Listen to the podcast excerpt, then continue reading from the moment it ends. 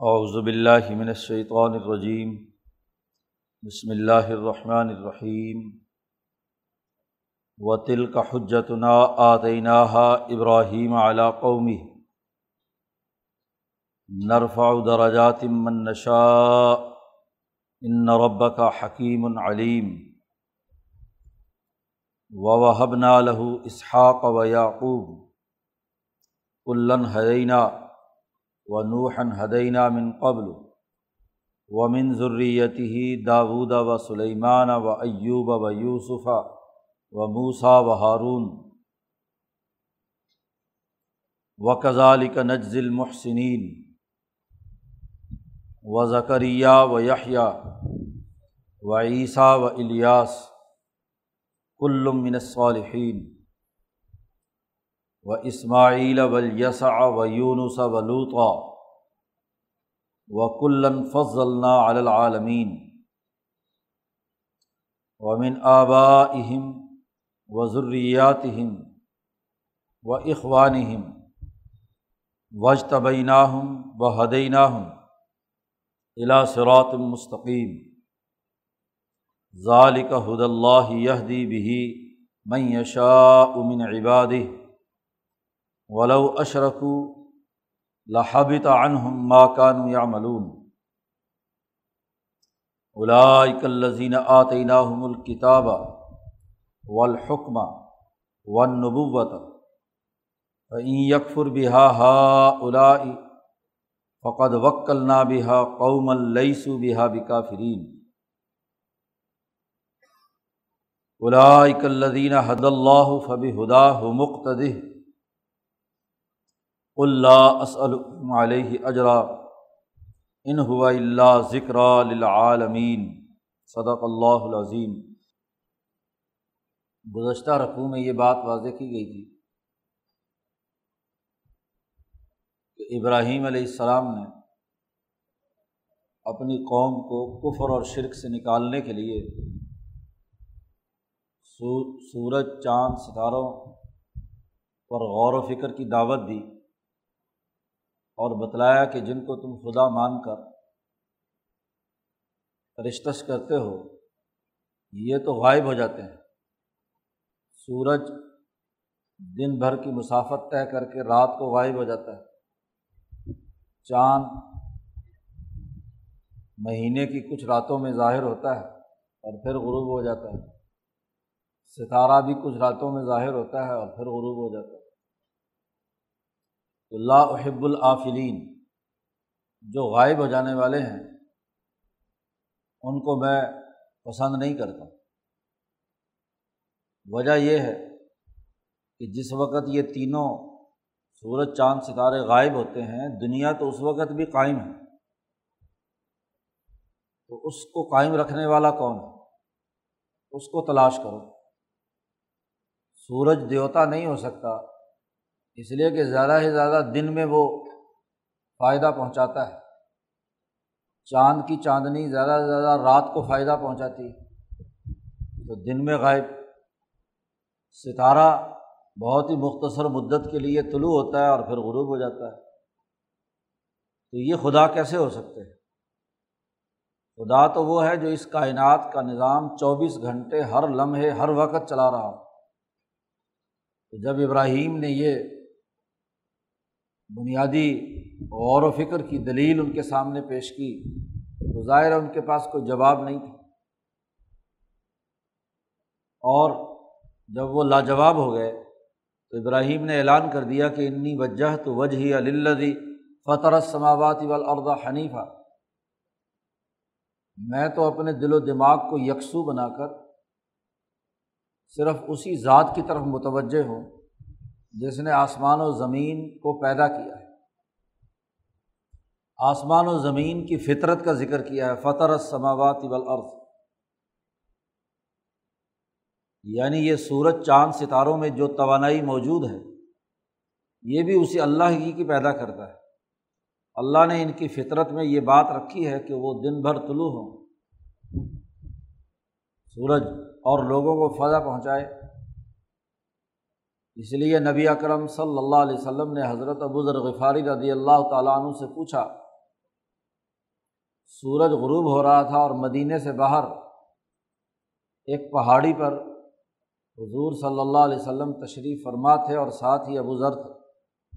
سورج کی ٹکیا غروب ہو رہی تھی حضور نے ابو ذر سے پوچھا کہ بتاؤ یہ سورج یہاں سے غروب ہو کے کہاں جاتا ہے؟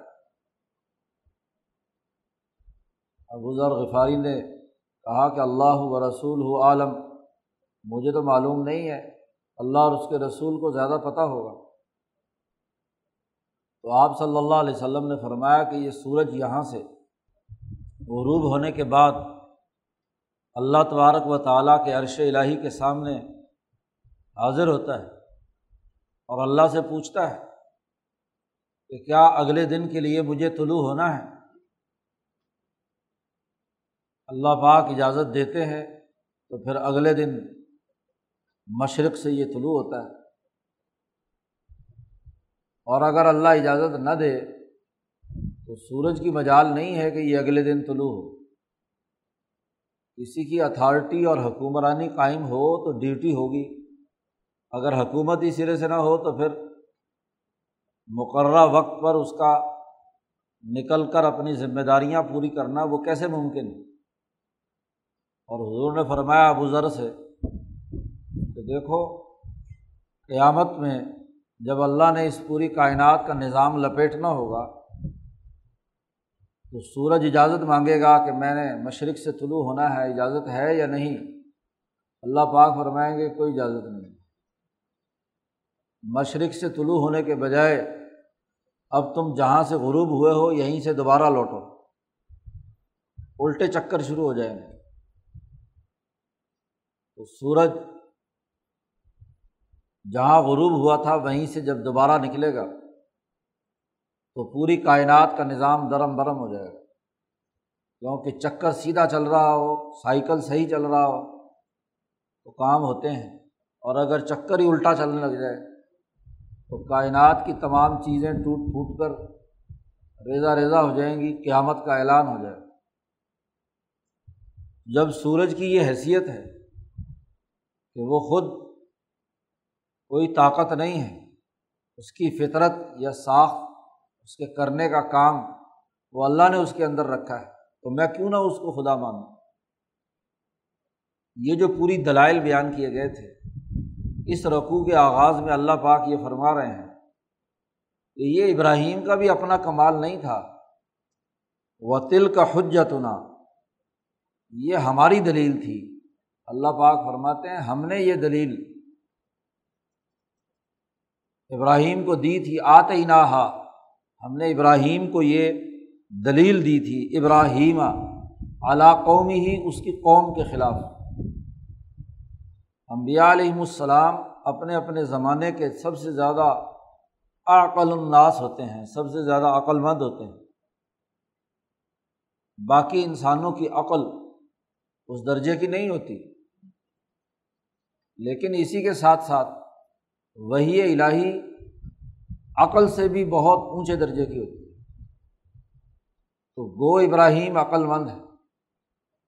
لیکن اللہ پاک فرماتے ہیں کہ ایسے عقل مند آدمی کو ہم نے ہی بہت اونچے درجے کی عقلی دلیل ان کے دماغ میں ڈالی۔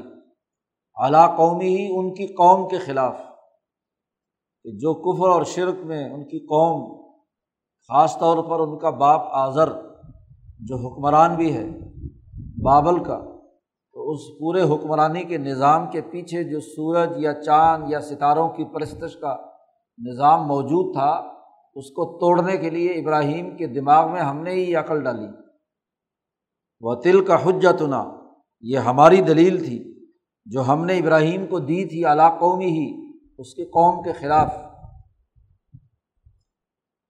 نرفا دراجات من نشاؤ ہم جس کا چاہیں درجہ بلند کریں۔ ابراہیم علیہ السلام کا جسمانی ساخت اور ذہنی صلاحیت اور استطاعت کے مطابق تو بہت اعلیٰ درجہ تھا۔ تو مزید درجے ہم بلند کریں، یہ ہمارا اختیار ہے۔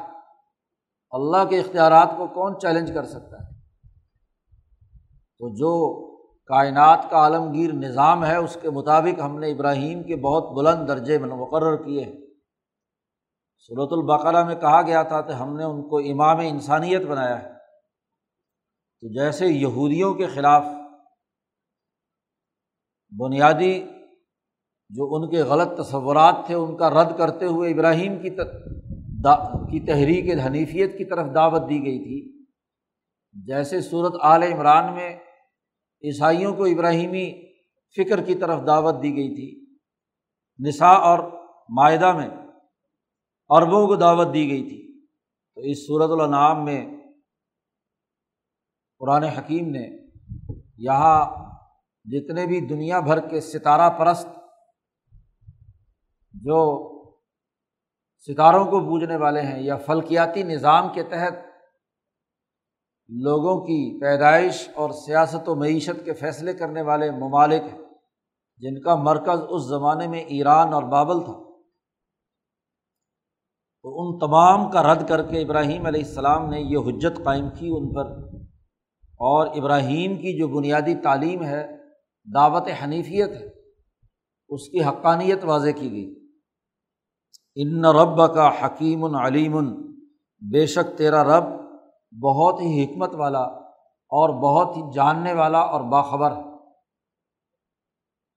کسی بھی نظم و نسق کو چلانے کے لیے دو صلاحیتوں کی ضرورت ایک تو یہ کہ آپ کے پاس مکمل معلومات ہو علم بڑا وسیع ہو، تمام حقائق آپ جانتے ہوں۔ اور دوسرے یہ کہ کہ جو کچھ معلوم ہو یا جن لوگوں پر حکمرانی کرنی ہے، ان کا نظام حکمت پر مبنی ہو معلومات کی ایسی درست ترتیب جس سے لوگوں کو فائدہ پہنچے انسانیت کا نفع ہو، اس کا تعلق حکمت سے۔ معلومات تو بڑی وافر ہوں، لیکن حکمت نہ ہو، تو وہ بھی نتیجہ پیدا نہیں کر سکتے اس لیے اللہ کا یہاں وصف بیان کیا کہ حکیم بھی بہت ہے اور علیم بھی بہت ہے۔ حکمت اور علم والے نے ابراہیم علیہ السلام کو بھی یہی دو چیزیں عطا کی ہیں، جیسا کہ آگے تفصیل آ رہی ہے۔ قرآن حکیم کہتا ہے بابا حب نہ لہو اسحاق و یعقوب ہم نے ابراہیم علیہ السلام کو پر نہ صرف یہ کہ یہ احسان کیا کہ اپنی دلیل ان کو عطا کی، اپنی قوم پر انہیں فتح عطا کی، بلکہ وہاں سے بابل سے نکال کر کنعان کا مرکز عطا کیا اور اس کنعان کے مرکز میں ان کو اسحاق علیہ السلام، جو ہزاروں انبیاء کے باپ ہیں۔ ایسا عظیم الشان بیٹا عطا کیا، جو ان کے حکمت اور علم کا وارث بنا۔ بیٹے تو دنیا بھر میں لوگوں کے حسب کے ہوتے ہیں، تبھی نسل انسانی ارتقا کر رہی ہے لیکن ایسا بیٹا جو باپ کی حکمت اور علم کا وارث ہو، نسبی اور نسلی وراثت تو تمام انسانوں میں چلتی ہے۔ لیکن حکمت اور علم کا وارث ہو کر کل انسانیت کی فلاح و بہبود کے لیے کردار ادا کرے، وہ ایک عظیم الشان بیٹا ہے۔ اس لیے وہبنا لہو، ہم نے ہی عطا کیا تھا اسحاق جیسا الاظم پیغمبر ابراہیم کو۔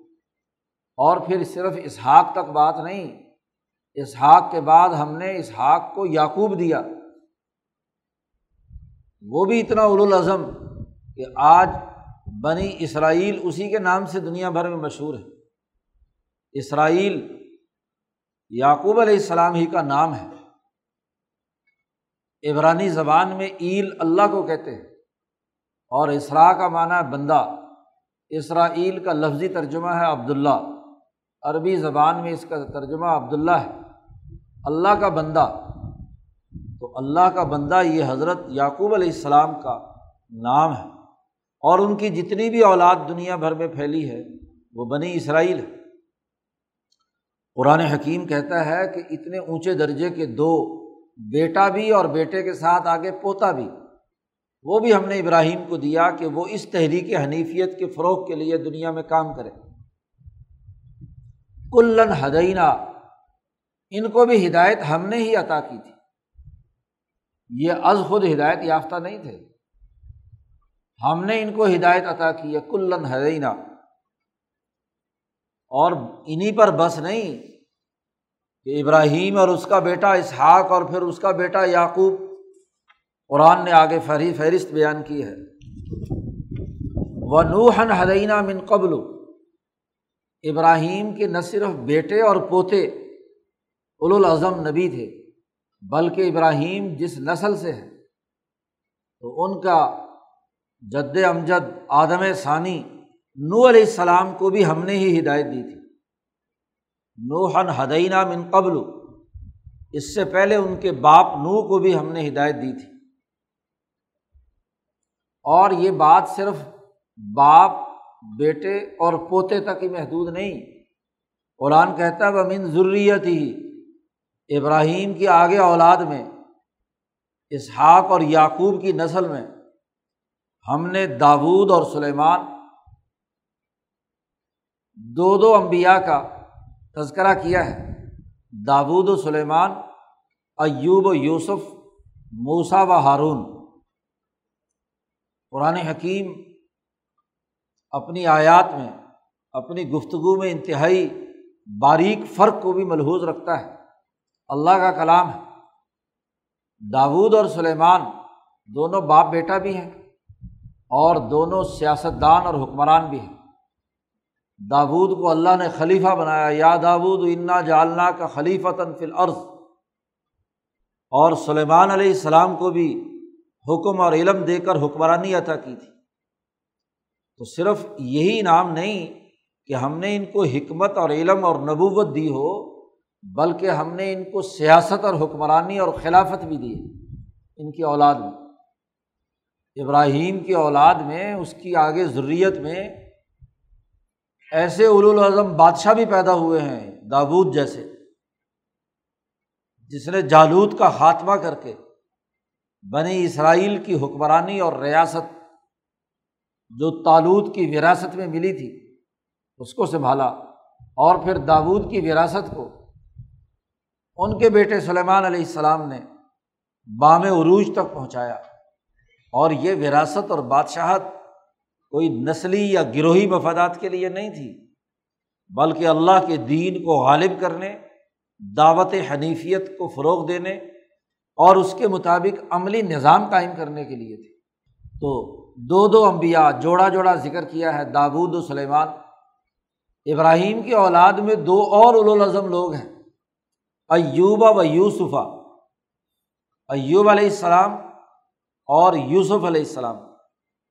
دونوں میں بڑی مناسبت یہ ہے کہ انہوں نے بہت اذیتیں اور مصیبتیں برداشت کر کے صبر و استقامت کا مظاہرہ کیا. صبر ایوب بڑا مشہور ہے کہ کتنی ذاتی اور جسمانی طور پر تکلیفیں اور اذیتیں برداشت کی. قرآن نے دوسری جگہ پر کہا ہے کہ ہم نے ان کو صابر و شاکر پایا اور نعم العبد، وہ بہت ہی اچھا بندہ تھا۔ ابدیت کے اعلیٰ ترین مقام پر تھا۔ تو ایوب کے اندر جو صبر و استقامت ہے، اس کا ذکر کیا۔ اور یوسف علیہ السلام جو بچپن سے ہی اپنے بھائیوں کی زیر ستم رہے، مصر میں جا کر جیل کاٹی، پتھر توڑے، نو سال تک مشقت برداشت کی۔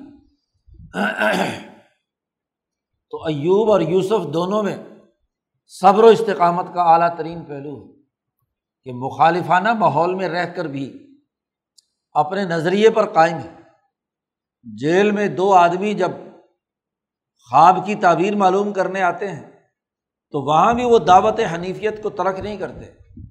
صاف طور پر کہہ دیتے ہیں کہ و تبا تو ملت آبائی ابراہیم و اسحاق و یعقوب ماکال انشر کا بلّہ منشئی کہ میں تو اتباع کرتا ہوں ابراہیم کی، اپنے آبا و اجداد کی۔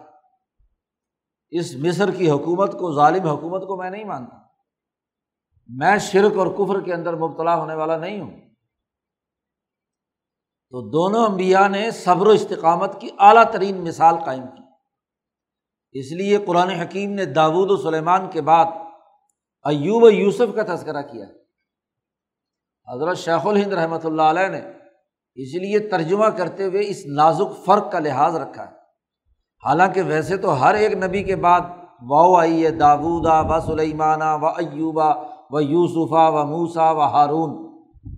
لیکن حضرت شیخ الہند رحمۃ اللہ علیہ نے ترجمہ کرتے ہوئے کہا کہ ان کی اولاد میں داود اور سلیمان کو کو کا جملہ یہاں لائے ہیں، لفظ لائے ہیں۔ وہ ایوبا و یوسفا ایوب اور یوسف کو۔ پھر آگے موسا اور ہارون کو۔ ورنہ تو ہر ایک کے بعد کو کو آنا چاہیے تھا۔ تو دو دو نبیوں کے دو جو اعلیٰ ترین مقام ہیں، اس کو ملحوظ خاطر رکھتے ہوئے حضرت شیخ الہند رحمۃ اللہ علیہ نے جامع ترجمہ کیا ہے کہ ایوب اور یوسف میں صبر و استقامت کے اندر اعلیٰ مقام پایا ہے۔ اور موسا اور ہارون دونوں بھائی بھی ہیں اور دونوں بیک وقت بنی اسرائیل کی طرف نبی بنا کر بھیجے گئے۔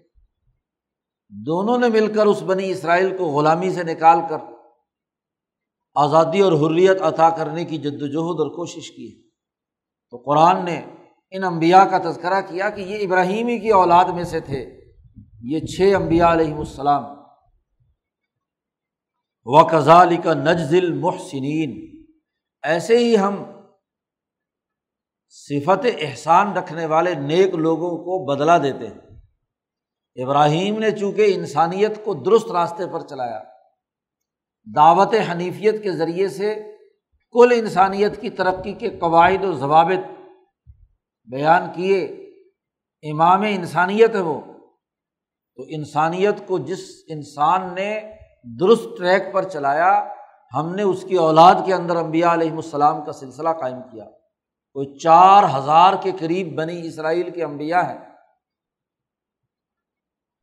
جو ابراہیم علیہ السلام کی اولاد میں سے۔ قرآن نے کہا، اسی پر بس نہیں، آگے چلیے۔ و زکریہ و یاہیا و عیسیٰ، و الیاس۔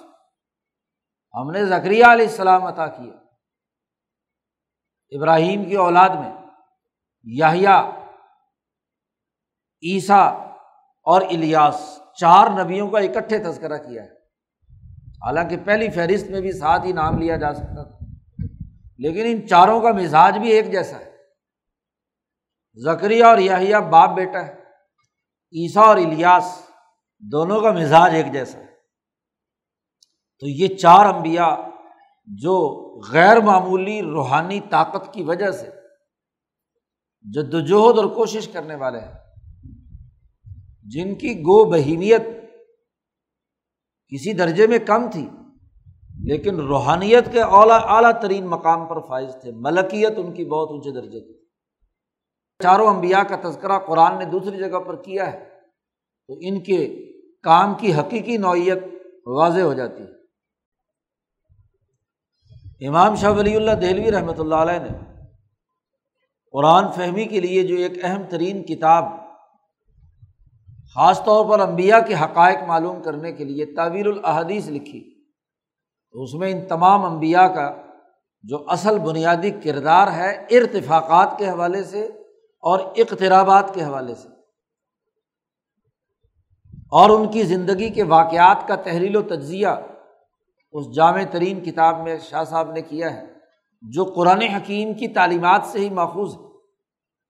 قرآن کہتا ہے، کل من صالحین یہ سب کے سب نیک لوگ تھے۔ چاروں کا تذکرہ کر کے الگ جملہ لائے ہیں۔ پہلے والے امبیا کا تذکرہ کر کے کہا تھا نجز المحسنین۔ صفت احسان رکھنے والوں کو ہم یہ بدلا دیتے ہیں۔ صفت احسان بہت اونچے درجے کی نسبت کہ انتاب اللہ کا ان کا طرح ہو حضور سے پوچھا گیا کہ یہ احسان کیا ہے؟ مل احسان۔ حضور نے فرمایا کہ تم عبادت کرو ایسے اللہ کی کہ تم خدا کو دیکھ رہے ہو۔ عبادت کرتے وقت تم خدا کو دیکھو۔ اور اگر یہ صلاحیت نہ ہو تو کم از کم یہ تو ہو کہ اللہ مجھے دیکھ رہا ہے۔ یہ احسان کا وصف۔ تو یہ امبیا وہ ہیں جو نجز المحسنین سے پہلے ذکر کیا، جن کا کہ جو صفت احسان کے اعلیٰ مقام پر ہے۔ امام شاہ ولی اللہ دہلوی نے اللہ سے تعلق قائم کرنے کے دو طریقے بیان کیے ہیں۔ اور وہ انسانوں کی دو طرح کی صلاحیتوں والے افراد کی مناسبت سے ہے ایک کے لیے شاہ صاحب نے اصطلاح استعمال کی ہے تطلو الجبروت، اور دوسرے کے لیے اصطلاح استعمال کی ہے تشب و بالملکوت، فرشتوں کے ساتھ مشابت اختیار کرنا۔ اور دوسرا یہ کہ اللہ کی ذات و صفات تک رسائی حاصل کرنا تتلو جھانکنا، وہاں تک پہنچنا۔ ہو تو فرشتوں کی اعلیٰ ترین عادات کا حامل، لیکن بسا اوقات کبھی کبھی وہ ذات باری تعلیٰ کے مشاہدہ حق کے اندر مستغرق ہو جائے۔ یہ تطلب الجبروت تو صفت احسان جس کی حقیقت خود حضور نے بیان فرما دی، وہ تطل الجبروت، جن کی ملکیت عالیہ اور جن کی بہیمیت عالیہ ہوتی ہے۔ تو وہ صفت احسان کے اعلیٰ مقام پر ہے۔ تو ان انبیاء کا تذکرہ کر کے قرآن نے یہ کیا اور زکریہ یاہیا عیسیٰ و الیاس کے بارے میں کہا، الصالحین، کہ ان کے جسم کی ساخت بہیمیت کی کمزوری کی وجہ سے ملکیت بہت عالیہ ہے۔ تو ان کے اندر نیکی کا عنصر پایا جاتا ہے تشب و بالملکوت کی نوعیت۔ کہ وہ فرشتوں کسی اعلیٰ ترین بس مالا اعلیٰ کے فرشتوں کی سی حالت ان کے اندر پائی جاتی ہے۔ کل من الصالحین۔ یہ انبیاء تو وہ ہو گئے جو ابراہیم کی اولاد میں سے ہیں یا ابراہیم کے آبا و اجداد میں نو علیہ السلام کا تذکرہ ہوا۔ قرآن حکیم نے ان انبیاء کا تذکرہ بھی کیا۔ جو اسحاق اور یعقوب کی اولاد میں سے نہیں ہے لیکن ابراہیم کی ضروریت میں سے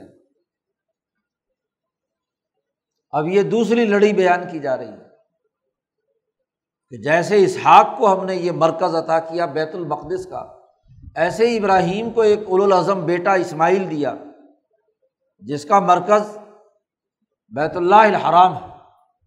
تو قرآن کہتا ہے وہ اسماعیل و یسا و یونسا و لوتا یہ ابراہیم کی اولاد میں سے اسماعیل اور ان سے پہلے بھی جو ابراہیم علیہ السلام کے زمانے میں لوت علیہ السلام تھے، وہ ابراہیم کی اولاد میں سے نہیں ہے وہ ان کے بھتیجے یا بھانجے نو کی اولاد میں سے ہیں اخوانی ہم بھائیوں میں سے۔ ایسے ہی یسا اور یونس کا معاملہ بھی یہی ہے۔ تو یہ چاروں انبیاء کا جو اسرائیل کی نسل میں سے نہیں ہے، لیکن اسماعیل یا ابراہیم علیہ السلام کے بھائیوں یعنی یا تو بیٹے ہیں یا ان کی بھائی کی اولاد یا بھتیجے بھانجے ہیں۔ یہ بھی ہم نے ابراہیم کو عطا کیا۔ اور ان کا تذکرہ کر کے قرآن کہتا ہے، کلن فضل العالمین۔ ان تمام امبیا علیہم السلام کو ہم نے اپنے اپنے زمانے کے تمام جہان والوں پر فضیلت عطا کی ہر نبی جب اپنے دور میں آتا ہے تو اپنے دور کے تمام انسانوں میں سب سے زیادہ افضل ترین ہوتا ہے۔ تو یہ فضیلت ہم نے عطا کی تھی۔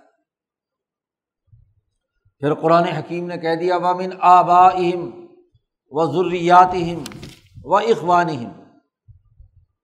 ان امبیا کے آبا و اجداد نبیوں کا جو سلسلہ چلا آ رہا تھا، اور وہ ضروریات اور ان کی اولاد میں سے، اور وہ اخوان اور ان کے برابر کے بھائی، جیسے اسحاق کے بھائی اسماعیل، جیسے لوت اور یونس، اور ہاں جی یسا یہ وہ لوگ ہیں جو ان امبیا کے اخوان ہیں، بھائی ہیں۔ تینوں کا پیچھے تذکرہ کرنے کے بعد کہا کہ من آبا اہم ان کے آبا و اجداد اور ان کی اولاد اور ان کے بھائی، ان تمام کو ہم نے ہدایت کی ہے۔ وج طبی نہ ہوں ہم نے انہیں منتخب کر لیا تھا۔ اور ہم نے ان کو ہدایت دی تھی سرات مستقیم کی، سیدھے راستے۔ تو جب یہ تمام انبیاء جن کے تم نام لیتے ہو خود جن کی عظمت اور احترام تمہارے دلوں میں ہے۔ حتیٰ کہ ہندوستان کے وہ سابعین اور ہندو جو برہما کا تصور رکھتے ہیں، وہ دراصل اسی ابراہیم کے بارے میں ان کا عقیدہ ہے۔ وہ تو زمانے کے گزرنے سے بات کہیں سے کہیں پہنچ کر ابراہیم کو خدا بنا دیا برہما قرار دے دیا۔ ورنہ اصل میں تو ابراہیم ہی کا تسلسل ہے۔ تو تم دیکھو کہ تم ان کو مانتے ہو۔ تو ان کو ہم نے ہدایت دی۔ ہدئی نہ ہوں الا سرات مستقیم، سیدھے راستے کی ہدایت دی۔ قرآن کہتا ہے ظالی کا حد اللہ۔ یہ اللہ کی ہدایت ہے۔ یادی بھی ہی میں یشا من عباد ہی اپنے بندوں میں سے جسے چاہے وہ یہ ہدایت دیتا ہے۔ ہدایت تمام کو دیتا ہے۔ دیکھو، ہدایت کے بارے میں بات سمجھ لینی چاہیے اور اللہ کی مشیت کے اس معاملے کو بھی سمجھ لینا چاہیے کہ جسے چاہتا ہے ہدایت دیتا ہے۔ عربی زبان میں ہدایت دو معنی کے لیے استعمال ہوتی ہے۔ اور عربی زبان کیا ہمارا روز مرہ کا معمول ہے اپنی عملی زندگی میں۔ کوئی آدمی ہم سے راستہ پوچھتا ہے تو ایک تو راستہ بتلانے کا طریقہ یہ ہے۔ کہ ہم اس کو کہہ دیتے ہیں کہ جی فلانی سڑک پر جانا، وہاں یہ نشانی ہوگی، وہاں سے ایسے مڑنا ایسے مڑنا، اور فلانی گلی میں، فلانی جگہ پر فلاں کونے پہ مکان ہے۔ آپ نے اس کو دور کھڑے ہو کر راستہ دکھلا دیا کہ بھائی یہ راستہ جا رہا ہے اور یہ ایسے ایسے گھومے گا اور فلانی منظر مقصود، جہاں تم پہنچنا چاہتے ہو، وہاں پہنچ جاؤ گے۔ اس کو عربی میں کہتے ہیں اراۃ الطریق کسی کو راستہ دکھلا دینا۔ اور دوسرا یہ ہوتا ہے کہ آپ بجائے زبانی بتلانے کے، وہ بیچارہ مسافر بھٹک رہا بڑی دیر سے، آپ کہتے چلو میں تمہیں چھوڑ کر آتا ہوں۔ جی؟ تو وہ آپ کو راستہ معلوم ہے، آپ آگے آگے چلتے ہیں، اس کا ہاتھ اگر اندھا نبینا ہے تو ہاتھ پکڑ کر ساتھ چلتے ہیں۔ اور جس جگہ اس نے جانا وہاں پہنچا دیتے یہ دوسری ہدایت ہے جسے عربی میں کہا جاتا ہے اصال المطلوب، کہ جو مطلوبہ مقام ہے وہاں تک پہنچا دینا۔ وہ ہدایت جو راستہ دکھانے والی ہے، وہ تمام انسانوں کے لیے ہے۔ یہ تمام انبیاء تمام انسانوں کی طرف آ کر انسانوں کو راستہ دکھلاتے ہیں۔ بتاتے ہیں کہ صحیح اور سیدھا راستہ یہ ہے۔ اب امبیا کا کام اتنا ہی ہے۔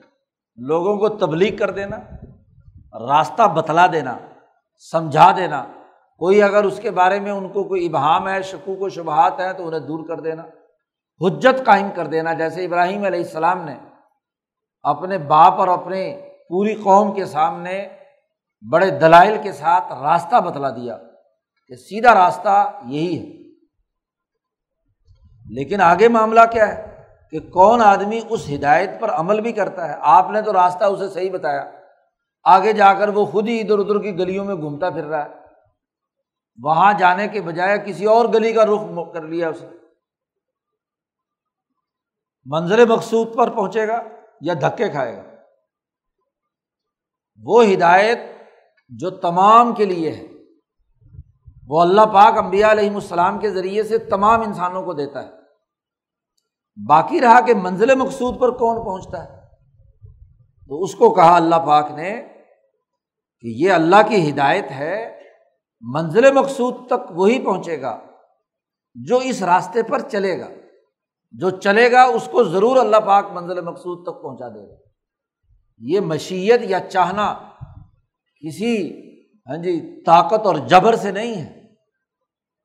بلکہ یہ اس مشیت کا تعلق یہ ہے کہ اگر آپ اس راستے پر جو بتلایا ہوا ہے چلیں گے، تو آپ ضرور منزل مقصود تک پہنچ جائیں گے۔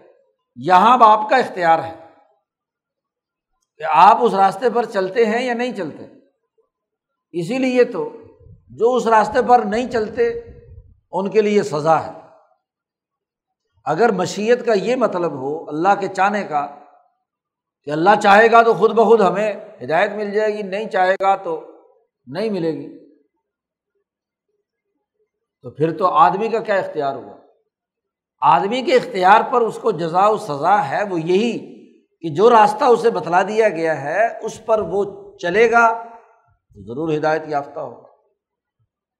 اسی لیے کہا میں یشاؤ جو کائنات کا جو قانون اور ضابطہ ہے کہ جو اس ہدایت پر عمل کرے گا، اس کو ضرور ہم اسے منزل مقصود تک پہنچا دیں گے۔ اسی لیے قرآن نے ان امبیا کے بارے میں بھی بڑی اہم بات کہی ہے کہ ہم نے ان امبیا کو ہدایت دی تھی، سیدھا راستہ بتلایا تھا۔ بال فرض بال فرض ولو اشرکو، اگر یہ امبیا بھی شرک کرتے تو لہابتا ان کان یا ملون تو ان کے بھی وہ تمام اعمال ضائع ہو جاتے جو یہ کرتے تو اگر نبی بھی ہدایت پر عمل نہ کرے، تو قرآن نے یہاں کہہ دیا کہ ہم ان کے اعمال ضائع کر دیں گے، تو باقی لوگ بیچارے کیا ہے کیونکہ یہاں قانون اور ضابطہ یہ ہے کہ جو اسے راستہ بتلایا جائے، جو ہدایت دی جائے، اس کے مطابق جو عمل کرے گا، اسے ہم منزل مقصود تک پہنچائیں گے۔ اور جو عمل نہیں کرے گا، وہ کبھی منزل مقصود تک نہیں پہنچ سکتا۔ ان انبیاء نے اس راستے کو اختیار کیا تو یہ منزل مقصود تک پہنچے۔ اور ولو شرک و بال فرض اگر یہ بھی شرک کرتے تو لہابی تعن ہما یا ملون تو ان کے تمام کیے ہوئے اعمال ضائع ہو جاتے۔ الدین یہ وہ امبیا ہیں کہ آتے نہ ہوں ہم نے ان کو کتاب دی، حکم اور شریعت دی، نبوت عطا کی۔ نبوت، علم کے حصول کا وہ مقام جہاں وہ مالا اعلیٰ سے، ذات باری تعلیٰ کے علم سے استفادہ کرتے ہیں۔ کسی کو علم حاصل کرنے کا ذریعہ مل جائے، صحیح اور ٹھیک ٹھیک۔ تو امبیا علیہم السلام کو یہ ذریعہ مل گیا۔ تو ان کو علم عطا کیا۔ نبا سے ہے، باخبر ہونا اور خبر کو آگے لوگوں کے سامنے بیان کرنا۔ نبی کو نبی اس لیے کہتے ہیں کہ وہ آسمانوں سے خبریں لا کر لوگوں کو بتلاتے ہیں۔ عربی زبان میں نبا کا مطلب ہے خبر۔ تو باخبر ہونا، یہ نبوت، منصب نبوت۔ اللہ نے ان کو اپنی طرف کھینچ کر اپنے علم کے مرکز سے جوڑ لیا کہ ہر وقت وہاں سے ان کے پاس وہی آتی ہے، علم آتا ہے۔ یہ تو منصب ہے۔ اور اس منصب کے نتیجے میں دو بنیادی چیزیں انہیں عطا کی۔ ایک کتاب اور ایک حکم۔ کتاب، لکھی ہوئی کتابیں ان کو دیں۔ تو رات زبور، انجیل، ابراہیم علیہ السلام کے صحیفے اور ان کو یہ کتابیں عطا کی اور حکم بھی ان کو عطا کیا۔ شریعت کی اتھارٹی دی، حکم دیا۔ کہ وہ انسانی دلوں پر حکمرانی کرتے ہیں۔ خلافت باطنا یعنی تعلیم و تربیت کے ذریعے سے اپنے زیر تربیت افراد پر شریعت کے احکامات کا نفاذ کرتے ہیں۔ اور اگر موقع ملے تو انسانیت کی خلافت ظاہرہ جیسے داود اور سلیمان کو عطا کی گئی، یوسف علیہ السلام کو حکمرانی عطا کی گئی۔ تو یہ حکم بھی ہم نے ان کو عطا کیا۔ فعین یکفر بہا ہاؤلائی قرآن کہتا ہے کہ اگر یہ لوگ بھی ہاؤلائی یہ لوگ بھی اس کتاب کی، اس حکم کی، اس شریعت کی خلاف ورزی کریں اور اس کا انکار کرتے، تو فقط وکل نہ بھی قوم سو بھی بھی کافرین تو ہم نے ان کے لیے باتیں مقرر کر دی تھی وہی جو غلط کام کرنے والوں کے لیے ہم نے مقرر کی ہے۔ وکلنا، ہم ایک اور قوم لے آتے ان کے مقابلے پر۔ ان لوگوں نے چونکہ ہمارے ڈسپلن کو مانا، اگر بالفرض ابراہیم اور اس کے یہ آبا و اجداد اور یہ پورا سلسلہ یہ اپنے مفوضہ فرائض ادا نہ کرتا، تو ہم ایک دوسری قوم لے آتے۔ اور لوگ مقرر کرتے، اور لئیسو بہا کاف، بہا کافرین بھی کافرین اور وہ کافر نہ ہوتے کسی بھی صورت میں۔ لئیسو بہا بھی کافرین انکار کرنے والے نہ ہو یہ وہی ہے جو قرآن حکیم نے صحابہ کو وارننگ دی۔ وہ ان تطول یس تبدیل قومن غیر کم سملا یقون و امسال کم اگر تم رسول اللہ صلی اللہ علیہ وسلم کی بات نہیں مانو گے، تو تمہاری جگہ ہم دوسری قوم بدل دیں گے۔ اور پھر وہ تمہاری طرح نہیں ہوگی۔ تو قرآن حکیم نے جیسے ام صحابہ کو یہ کہا، ایسے ہی امبیا علیہ السلام کے بارے میں بھی کہا کہ اگر یہ ہماری ہدایت پر عمل نہیں کریں گے، یہ ہماری حکمرانی میں ہے، یہ خود خدا نہیں ہے۔ جب یہ خدا نہیں ہو سکتے تو یہ پتھر کے بت کیسے خدا ہو سکتے؟ ہیں انہوں نے تو انسانیت کی ترقی کا اعلیٰ ترین کام کیا ہے۔ تو ان کی حیثیت بھی اللہ کے سامنے یہ ہے کہ اگر بالفرض یہ بھی اس دین کی سچی بات کا انکار کرتے تو ہم ان کی جگہ پر دوسری قوم لے آتے جو کبھی کافر نہ ہوتی۔ الدین حد اللہ، یہی وہ لوگ ہیں جن کو اللہ نے ہدایت دی ہے۔ اب انہیں کی ہدایت اور انہیں کے نقش قدم پر تمہیں چلنا ہے۔ وہ بھی ہدا ہم انہیں کے ہدایت کے راستے پر اے محمد صلی اللہ علیہ وسلم اقتد تم بھی ان کی ابتدا کرو۔ آپ صلی اللہ علیہ وسلم کو حکم دیا جا رہا ہے کہ یہ امبیا کی فہرست ہے جو ابراہیم سے لے کر عیسیٰ علیہ السلام، اسحاق اور اسماعیل، داود، سلیمان وغیرہ وغیرہ، یہ امبیا کی وہ جماعت ہے جن کو ہم نے ہدایت دی تھی۔ اس لیے اے محمد صلی اللہ علیہ وسلم و بھی ہدا مقتد ان کی آپ ابتدا کیجیے اس لیے نبی اکرم صلی اللہ علیہ وسلم سے دوسری جگہ پر کہا گیا کہ فتب ملت ابراہیم حنیفہ، ملت ابراہیمیہ حنیفیہ کی اتباع کرو۔ مسلمانوں سے کہا گیا فتب او ملت ابراہیم حنیفہ۔ تو جو ابراہیمی تحریک تحریک حنیفیت کے جو اصول اور ضابطے ہیں، سرمایہ پرستی کا خاتمہ ہے، تکبر اور غرور کا خاتمہ ہے شرک اور کفر اور ظلم کا خاتمہ ہے۔ اور اللہ کی وحدانیت پر یقین رکھتے ہوئے انسانیت کی خدمت کا نظام بنانا ہے۔ اس تحریک حنیفیت کی ابتدا کرو اے محمد صلی اللہ علیہ وسلم۔ اور پھر یہ بھی لوگوں کو کہہ دو ال اے محمد صلی اللہ علیہ وسلم، ان سے کہہ دیجیے کہ لا اسلکم علیہ اجرن میں ان امبیا کی تعلیمات کو اور تمہیں ہدایت دینے کی کوئی مزدوری تم سے نہیں مانگتا۔ میں تم سے کوئی سوال نہیں کرتا کہ تم مجھے اس کا اجر دو، مزدوری دو۔ عربی زبان میں اجر مزدوری کے معنی میں ہے۔ کوئی کام کرو تو اجر ملے گا یعنی مزدوری ملے گی۔ قرآن نے دوسری جگہ پر موسا علیہ السلام کے واقعے میں بیان کیا ہے کہ انہوں نے حضرت شعیب علیہ السلام کی مزدوری کی تھی۔ تاجر نہیں سمان یا حجج۔ اگر تو میری مزدوری کرے آٹھ سال یا دس سال۔ اجیر کا لفظ مزدور کے لیے استعمال کیا جاتا ہے۔ تو میں یہ جو تمہیں ہدایت دے رہا ہوں، یہ قرآن جو مجھ پر نازل ہوا ہے، یہ میں جو امبیا کی واقعات اور ان کی تعلیمات کو تمہارے سامنے بیان کر رہا ہوں، اس کا میں مجھے تم سے کوئی معاوضہ نہیں چاہیے۔ لا اسلکم علیہ۔ بھائی، اگر کوئی آدمی کسی کو صحیح بات بتلائے اور اس لیے بتلائے کہ پیسے لینے ہیں۔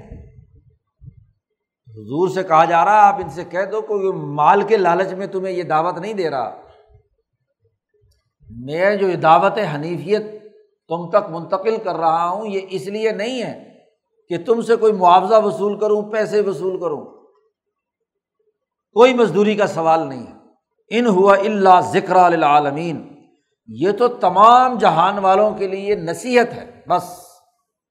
یاد دہانی ہے کہ وہ اپنے رب کو پہچانے، اس کے دین کو پہچانے، انسانی حقوق پہچانے، انسانی حقوق اور وقار کے لیے کردار ادا کرے اور یہ پتھر کے بت اور یہ محدود سی صلاحیت رکھنے والا سورج، یہ محدود سی تازگی رکھنے والی چاندنی اور ستارے ان کی پرستش چھوڑیں اور اس اللہ وحدہ اللہ شریک کی طرف یکسو ہو جائیں۔ اسی کا ذکر کریں، اسی کا فکر کریں، اسی کے دین کو غالب کرنے کی جد وجہد اور کوشش کریں۔ تو اس رقوع میں قرآن حکیم نے امبیا علیہم السلام کی پوری جماعت کی جو اجتماعی قد و کاوش ہے، تحریک حنیفیت اور دعوت حنیفیت کے حوالے سے اس کو بطور معیار کے بیان کر کے مسلمانوں سے کہا جا رہا ہے کہ اس کی اقتدا کرو۔ اس لیے تمام فقہ نے اس آیت سے کہ جس میں حضور سے کہا گیا ہے کہ آپ ان انبیاء کی اقتدا کیجیے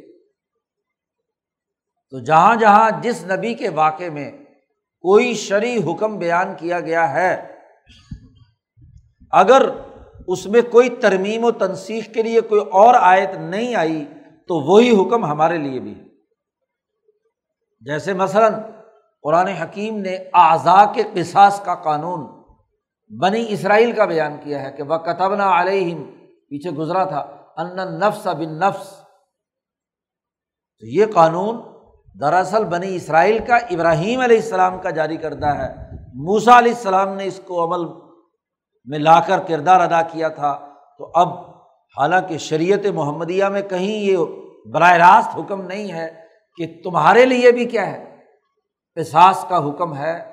ہاں جی خاص طور پر اعضا کے قصاص کا۔ جی جان کے قصاص کا حکم تو ہے کتبہ علیکم القصاص۔ لیکن اعضا کے قصاص کا قانون یہاں یہودیوں کے حوالے سے بیان کیا تھا، تورات کا قانون ہے۔ تو تمام فقہا کے یہاں تورات کا یہ قانون ہم مسلمانوں پر بھی لازم ہے اسی آیت کی وجہ سے۔ کہ ہمیں حکم دیا گیا ہے کہ جو ان امبیا کی ہدایت کا سیدھا راستہ ہے، اس کی اقتدا کرو۔ تو اس طرح قرآن حکیم نے دعوت حنیفیت کی طرف امبیا علیہم السلام کی جو اجتماعی قد و کاوشیں ہیں، توجہ دلائی ہے اور ان کی اتباع کرنے کا حکم دیا ہے۔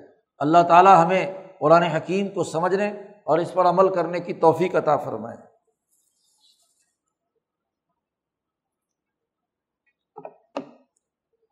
اللہ